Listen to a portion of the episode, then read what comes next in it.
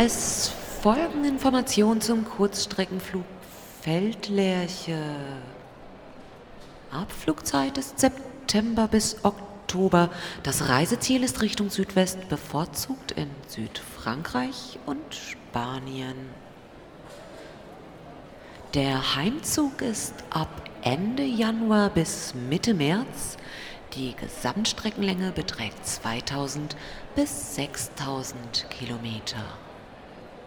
Bei späten Wintereinbrüchen mit Schneefall kann es zu sogenannten Zugstaus kommen, bei denen die Tiere ihren Weiterzug an der Schneegrenze unterbrechen und dabei spektakulär große Trupps bilden. Auch eine Zugumkehr ist möglich. Dann fliegen früh zurückgekehrte Vögel bei Kälte einfach wieder ein Stück zurück in Richtung Mittelmeer.